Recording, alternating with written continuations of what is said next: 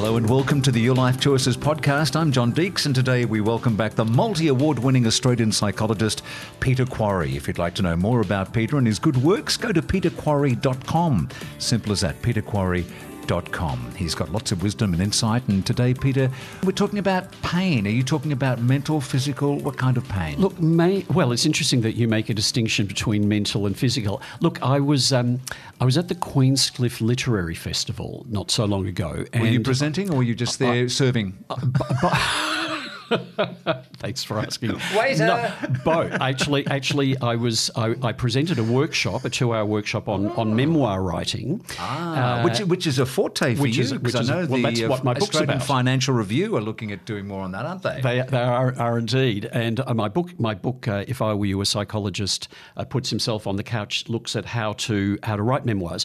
So I ran a workshop on it, but I also had another gig, which was to interview a doctor by the name of Paul Biegler who's a very interesting man. He has a background in emergency medicine. Then he went back to university, did a PhD in postdoctoral work in bioethics, and he's now become a science writer and journalist. And he's just published a very good book called Why Does It Still Hurt? Which looks at the latest scientific research trying to understand the nature of pain, and in particular chronic pain, which is something that affects about one in five Australians. I'm interested that you're taking this approach to, to, to physical pain because you're a psychologist who normally deals in psychological pain. Well, look. So, in, what's the bridge? Okay, so the worst thing that you can say to somebody who suffers from chronic pain, and what I mean by chronic pain is pain that goes on and on and on and on for months and sometimes years. Sure. The worst thing that you can say is, oh, it's all in your head. Because the reality is, it's it is both real and in your head. And I, I think people have a little and trouble. debilitating. Oh, and terribly debilitating, and, and uh, uh, it causes great depression and great problems. I mean, it, it's awful because it's, it's literally agony that is with you the whole time. Now, the very interesting thing is that our understanding of pain used to be that it was a bit like a string where you pull the string at one end and a little bell goes off at the other. In other words, we, you have, you know, you knock you bump, your, bump your knee. You bump your knee. Um, You've got a toothache, whatever. Toothache, and the, and, the, and the signal goes up your nervous system to your brain and registers as a pain. The reality is that it's not as simple as that. And I'll give you one simple example to illustrate that. Imagine you're playing footy and you've actually got bumped or you've cut yourself or grazed yourself, you probably don't feel the pain because you're so in the game. You know, you're trying to score the goals or you know do this or what have you. The adrenaline's pumping, and it's only after the game is finished and you go into the change room where all of a sudden you go, "Ow, what is that?" And you look down and there's this great big gash in your leg that you didn't even feel before. Now that shows how the brain can sometimes switch off pain, and there's one theory called the pain gate theory theory, which is that the nervous system operates like a little bit of a gate. But what we know about the nervous system is that it has this quality called neuroplasticity, which is the ability to rewire itself. Now, neuroplasticity can be a double edged sword, and I'll give you some examples. Let's say you have something like a stroke, or you've had an accident with some sort of brain, you know, maybe a car accident, you've had some brain damage to a certain degree, and it obviously varies from case to case, the brain can actually rewire itself around the injury. Now, sometimes really well, sometimes only a little bit, depends on the details. But this is called neuroplasticity. So it has its positive side because it can actually help you to some extent recover from some sort of damage to your brain. On the other hand, though, it can have a negative side, and this is called maladaptive neuroplasticity. And I know these are long words, but it's important to understand them. And this is where the brain and the nervous system develops pathways which are actually harmful. And this is what explains chronic pain. So I might have some damage somewhere in the body as a result of an accident mm. or maybe an infection or something like this, and I experience pain what can happen is the actual damage can heal. So, you know, the wound heals or the infection goes away, but the pain stays the same. So the central nervous system has become sensitized and the pain actually remains the same and continues on. And what they reckon is that. So it, you're physically fixed, but the, the pain is still. The pain is, and it's real pain. It's not imaginary pain. And this is terribly, you know, it's not like, oh, you're imagining it. It's in your head. It is, It is in your head, but is- you're not imagining it. That's exactly right. It is real pain, but it is in your head, and it's because of a, a feature of the sense of the central nervous system called sensitization. So his book, Paul Biegler's book, describes a whole bunch of experiments that have been done that explore this and help people understand what happens in these cases of chronic pain. So, for example, they did an experiment. This is one of the most famous experiments where they worked on rats. And what they did is they caused pain in the rats by pinching their little, their poor little legs. And what happened is they did this a number of times and then they stopped.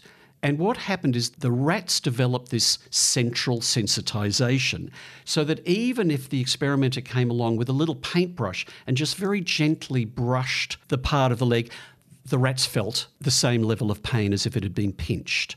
So the nervous system had become hypersensitized to any little stimulus and it read it as pain. So I am imagining that this could be a problem in as much as if our footballer is out there on the field and has an injury but doesn't feel it at the time, it could cause more because nature is saying, no, you're you've got a problem here, fella. You need to stop. So isn't that mucking around with that? Well, that, that's exactly right. And you're, you're correct, John, to say that pain is nature's warning system. Yes, I mean, that's- that's, yeah, that's, that's that- the way Thank uh. The, the body uh, alerts us that something is wrong and that we need to deal So is with he it. fiddling with that? Well, well, it is, and and the reality is the relationship between the injury and the pain is not as simple as one e- plus one equals two. It's more complicated. So distilling it down, what's he trying to get to? Well, what he, what's he trying to get to is that we tend to think about relieving pain through drugs.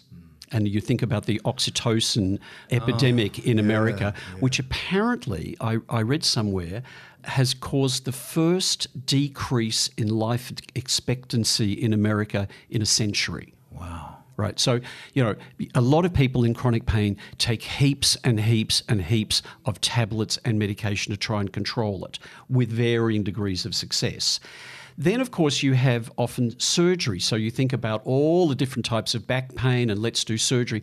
And there's been a lot of research that has been done that Biegler describes in the book where the surgery often has little or no effect. Now, this depends obviously what the surgery is. So I'm not generalizing saying all surgery is bad, not at all. But what there seems to be is a growing recognition that one way of dealing with chronic pain is by using psychological devices as opposed to medicines, surgery, more physical type, types of treatment. And I'll give you, I'll get, let me give you a couple of examples here. I know a, a person who's very close to me has suffered from lower back pain for 30 years. And he would have described that back pain as probably a, on average, seven out of 10. And, you know, some days are a little bit better, some days are a little bit worse. He went to see a doctor in Melbourne who is up with this latest thinking about pain because unfortunately, not all medicos are up to date with this. And a lot of them will say, oh, look, I don't know anything about this or think it's hocus pocus. Ouija board stuff, yeah. Ouija board. But I mean, the point is, Biegler's book describes all the scientific evidence and it makes a very strong case for it. So, anyway, this guy went to uh, this doctor who is up to date with this stuff and said, Look, I've got back pain. Anyway, he did an examination to rule out any physical damage because obviously, if there is physical damage, then you need to deal with that Yeah. appropriately. So, ruling out any physical damage, what he did is he explained this idea of central sensitization to my friend and gave him some literature to read, some articles and what have you, and said, Go away and read this and have a think about this and come back and see me in six weeks. And sure enough, my friend went back six weeks later and his pain had gone down from about seven to about three to four on average. Now, not a cure, but a definite improvement. And this illustrates what's been proven with some research that shows that merely providing people with information about this new understanding of pain, I mean, acknowledging that it's real, you know, it's not imaginary, but that it's caused by this central sensitization. The, the doctor who I referred to described it like an electric guitar where the volume has been turned up really high. Just giving information itself can actually have, as my friend's example illustrates, an improvement in pain. And a lot of it is, is about this idea of changing the way we view pain, because we are programmed through evolution to think of pain as meaning there is some injury. But the reality is, in a lot of cases of chronic pain, the pain is not related and the injury's gone. Is this kind of people would have maybe, you know, and still do, uh, go to hypnosis or meditation? Yes. yes. Uh, similar sort of vein? Absolutely. You're, you're, you're training the brain absolutely. to. Absolutely. he, uh, quotes one beautiful example in his book of a guy who did hypnosis. Now, one point about hypnosis I've got to make is not everybody is susceptible to hypnosis. And I think the stats are that about up to about 70% of us are susceptible, the rest aren't. So it won't work for everyone. But he quoted this one example of this guy who used hypnosis. And the, the, uh, the therapist got him to think about a pain dial, you know, a little bit like, you know, the temperature thing on your oven. And he could, in his mind, switch it up or switch it down. And sure enough, after training him to use this imaginary pain dial, the guy, when he had pain, would just kind of close his eyes and imagine the dial, sort of turn it to the left, turn it down, and sure enough, his pain actually would go down. So, hypnosis can be very effective. There's another type of therapy which I think is fascinating called pain reprocessing therapy. And this is therapy where you help the patient to reframe or to look at their pain in a different way. And research has shown that up to 66% of subjects with chronic low back pain can be either totally or nearly pain free up to a year later. So, you know, that's pretty strong stuff, which is one of the reasons I wanted to talk about this. If you're interested, if any of our listeners are interested in this, you can go onto YouTube and if you type in pain reprocessing therapy, you can actually see some examples of people using this therapy. And I have, went and had a look at one, and I was fascinated. There was there was this example of this woman who had neck pain, and she said, "Whenever I turn my neck, I feel pain, or most of the times, I, when I turn my neck, I feel pain." And the therapist now they had checked to make sure there was nothing physically wrong with her neck. That's always an important proviso mm-hmm. here. But he said, "No, I, I, you, there is nothing wrong with your neck. There is nothing structurally wrong with your neck. What I want you to do is I want you to turn your head very gently from side to side.